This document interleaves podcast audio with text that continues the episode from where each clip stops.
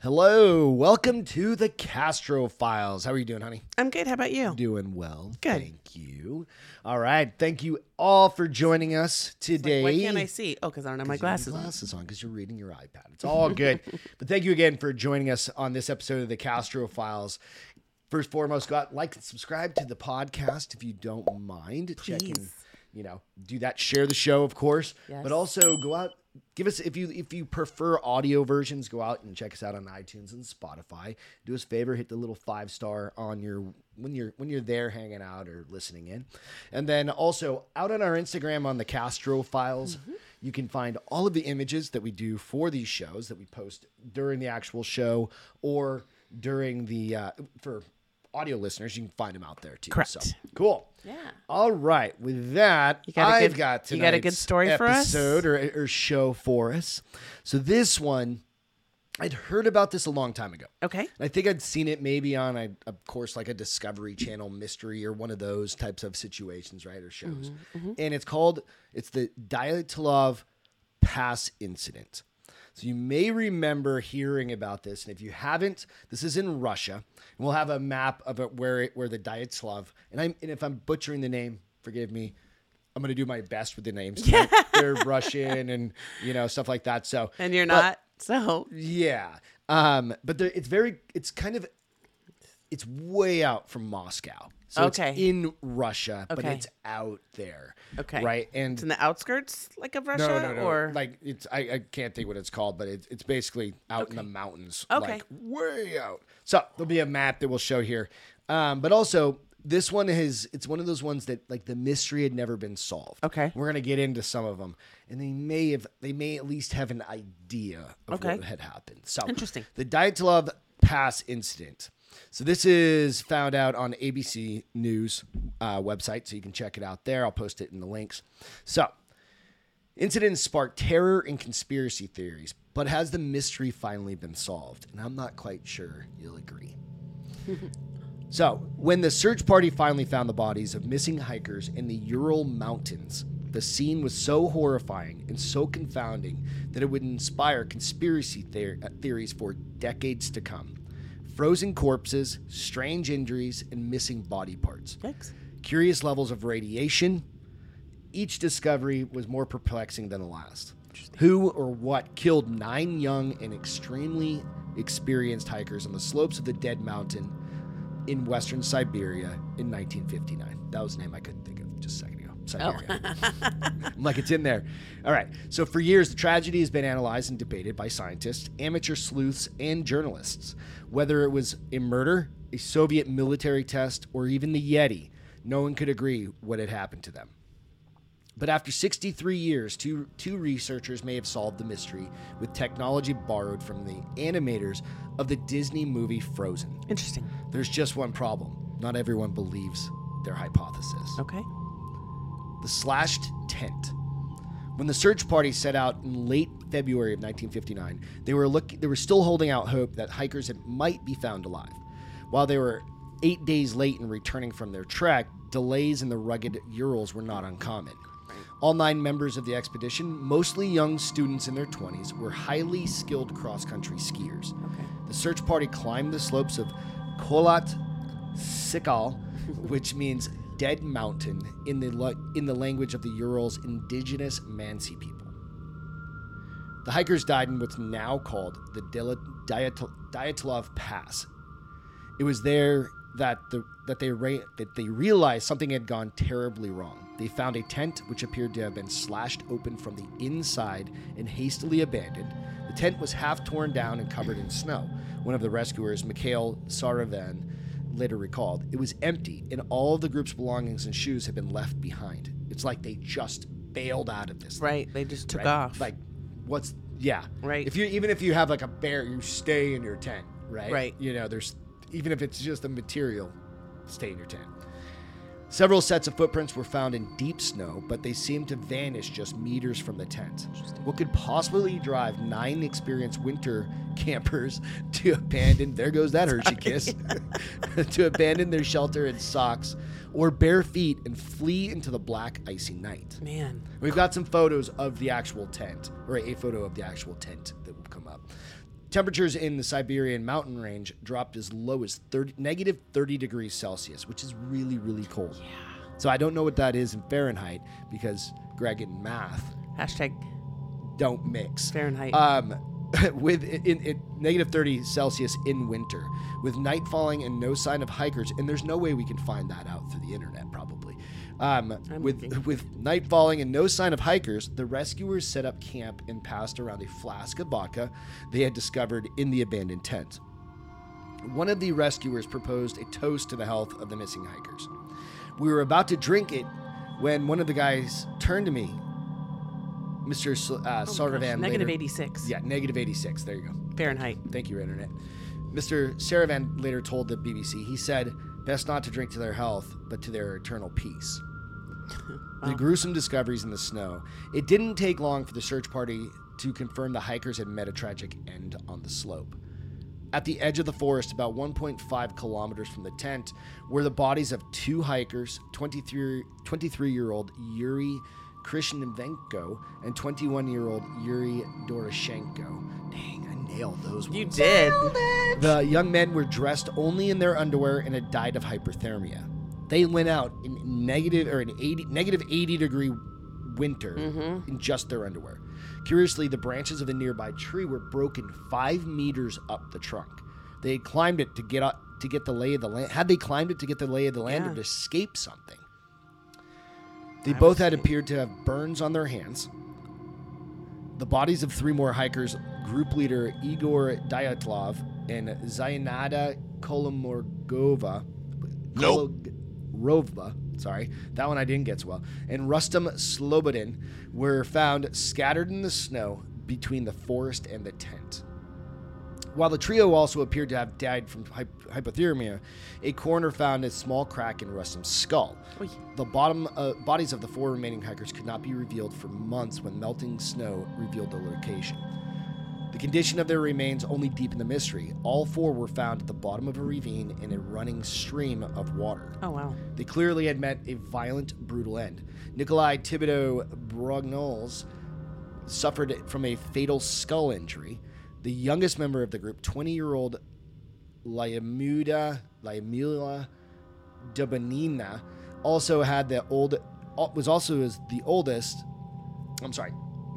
The youngest member of the group, 20-year-old Lyudmila, as well as the oldest, 38-year-old Simon Zolotarov, had broken ribs and several chest trauma. They're severe chest trauma. Wow. Yeah. So these people are all just beat to hell. Up. They're just tore up, right? In many different ways. But then you have the other ones that aren't. They just died of hypothermia. They froze to death. I don't know which one's worse. They were both missing eyes, and Lyudmila's tongue was gone. Why? Wait, what? So they were both. Those two were missing their eyes, and one of their tongues was gone. Interesting. Why? How? What? This is where it's going to get weird. To the point. Remember, they found him only 8 days later, right? Yep. Maybe. But why just their eyes and their tongue and not the rest of them? This is where it makes the conclusion of these researchers seem sus, right? Suspect. So Alexander Kolotov's neck was twisted and his eyebrows were missing. Eyebrows. Yeah. A doctor who examined the body said the force of whatever hit him was equal to the effect of a car crash, according to documents leaked to Russian media. Several months after they found the remaining bodies, the Soviet Union declared that the hikers were killed by an insurmountable force of nature, in quotes. The investigation was closed and declared top secret, as almost all domestic matters were in Soviet-era Russia. Like, they didn't let shit out, right? Right. But that didn't stop the tragedy becoming one of the nation's most enduring and hotly debated matters. Who or what killed the hikers? While many experts agreed that the avalanche seemed the most likely explanation, the original investigation raised more questions than answers. A study of the area suggested the location where they pitched the tent was unlikely to be avalanche terrain, and there were no patterns in the snow around the abandoned tent to suggest that one had swept through. With Soviet Union remaining tight-lipped about their investigation, conspiracy theories began to flourish. Some of their more outlandish ideas, like we said, were botched alien abduction, an attack by mythical Yeti, or a fluctuation in gravity even, were easier to discount, right? And like, we've never seen a Yeti. Well, what's a fluctuation in gravity? Like where you lift up. and I'm saying, but what you why back down. What I mean, that wouldn't, your gravity stays the same, constant. Maybe that's trying to trampoline, trying to do something. Maybe, like, who knows, right? But even the more realistic theories just didn't fit the evidence. Russian investigative journalist Svetlana Oss wrote in her book Don't Go There that she believed local hunters murdered the hikers while high on psychedelic mushrooms. So it's not any better. I mean, or worse it's not. Than the other. Yeah, it's not any more far fetched than a Russian news station also theorized that it all was not well within the group. Perhaps one hiker turned against the others in a fit of rage. I don't know about that. To take an eyebrows off. Eyebrows, tongue, eyeballs. Yeah, I don't know. But the coroner said no human being would possess the strength to inflict the damage found on their bodies. With Soviet Union in the grip of the Cold War in the West, suspicion began to grow that the young hikers had fallen victim to a military test.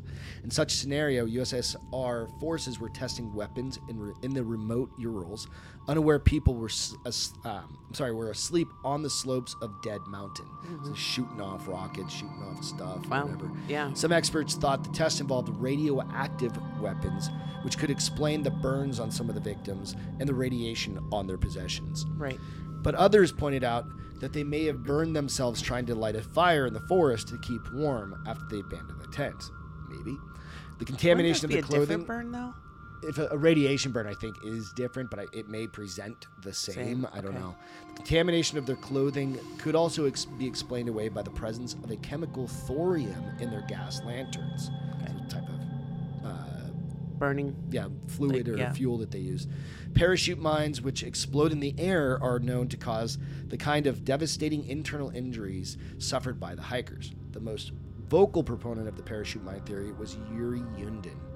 When the hikers set out, they were initially a group of 10, but Yuri's chronic joint issues flared up in the snow, and he turned back 5 days before the disaster struck. Until he died in 2013, Yuri insists his friends were accidentally killed by powerful weapons.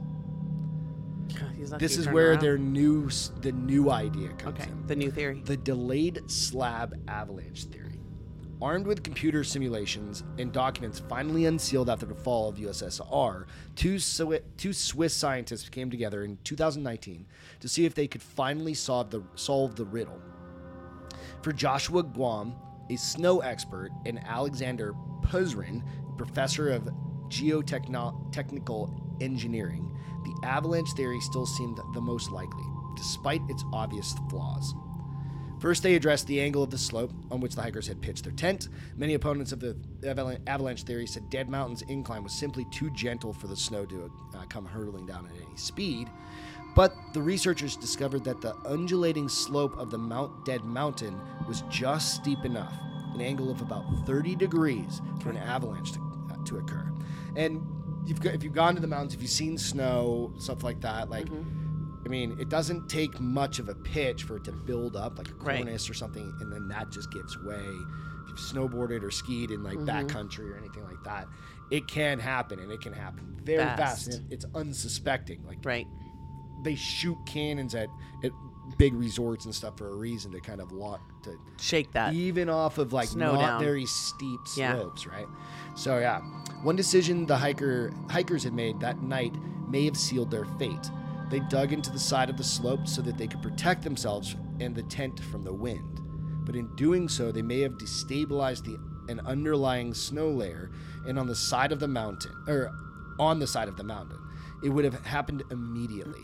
Several hours after they ate their last meal and fell asleep together, a snow slab about 5 meters wide could have hurled down towards them and basically covered them up. Immediately, though. Spread them that over. Wouldn't have been immediately. That would have been 5 hours later. So a lot of times they'll do studies, and you can find these on YouTube or the internet, and there's a point in the snow depth where it just shears off. Okay. Right? And that's how they do tests and say, all right, it's the temperature variance from this portion of the snow to this portion. There's this water layer or something. It's like the melt point. Okay. And that's what causes it to come down, right? That makes could sense. Have happened. Okay. So, Professors Puzrin and Guam then needed to work out how quickly the ice slab of matter could travel down the slope. Disney lent the researchers their animation codes used to make the snow look so realistic in 2013 movie Frozen. So they used the technology from Disney to then incorporate it into theirs and do some math. Their simulation showed that the snow slab would have hit the hikers with the force of a four-wheel drive, enough to break ribs and skulls and force the group to flee for safety of the forest. Our work shows that the plausibility of a rather rare type of snow slab instabilities that could possibly explain the Dyatlov Pass incident, they wrote in their peer-reviewed paper published, and this was in this was in 2021 when that article was, or when that was published. Okay. So we do not explain nor address other controversial elements surrounding the investigation, such as the behavior of the hikers after leaving the tent, locations, and states of the bodies. Earlier this year, the research found another clue. In January, they recorded evidence that two slab avalanches had recently occurred on the slope where the hikers died. The slabs, buffeted by high winds, were practically invisible within hours. Okay. So it comes down, and then the wind just blows it over. It looks like it's just snow. Fresh snow. Yeah. Right. In 1959, it took this search party 3 weeks to find the tent, more than enough time for howling winds to vanquish any trace of what had occurred. So, did science solve the mystery? The snow slab could explain why the hikers had ripped open their tent and fled without pausing to put on their shoes, coats, pants, or anything else. Right. At the edge of the forest, perhaps they tried but failed to build a fire to stay warm.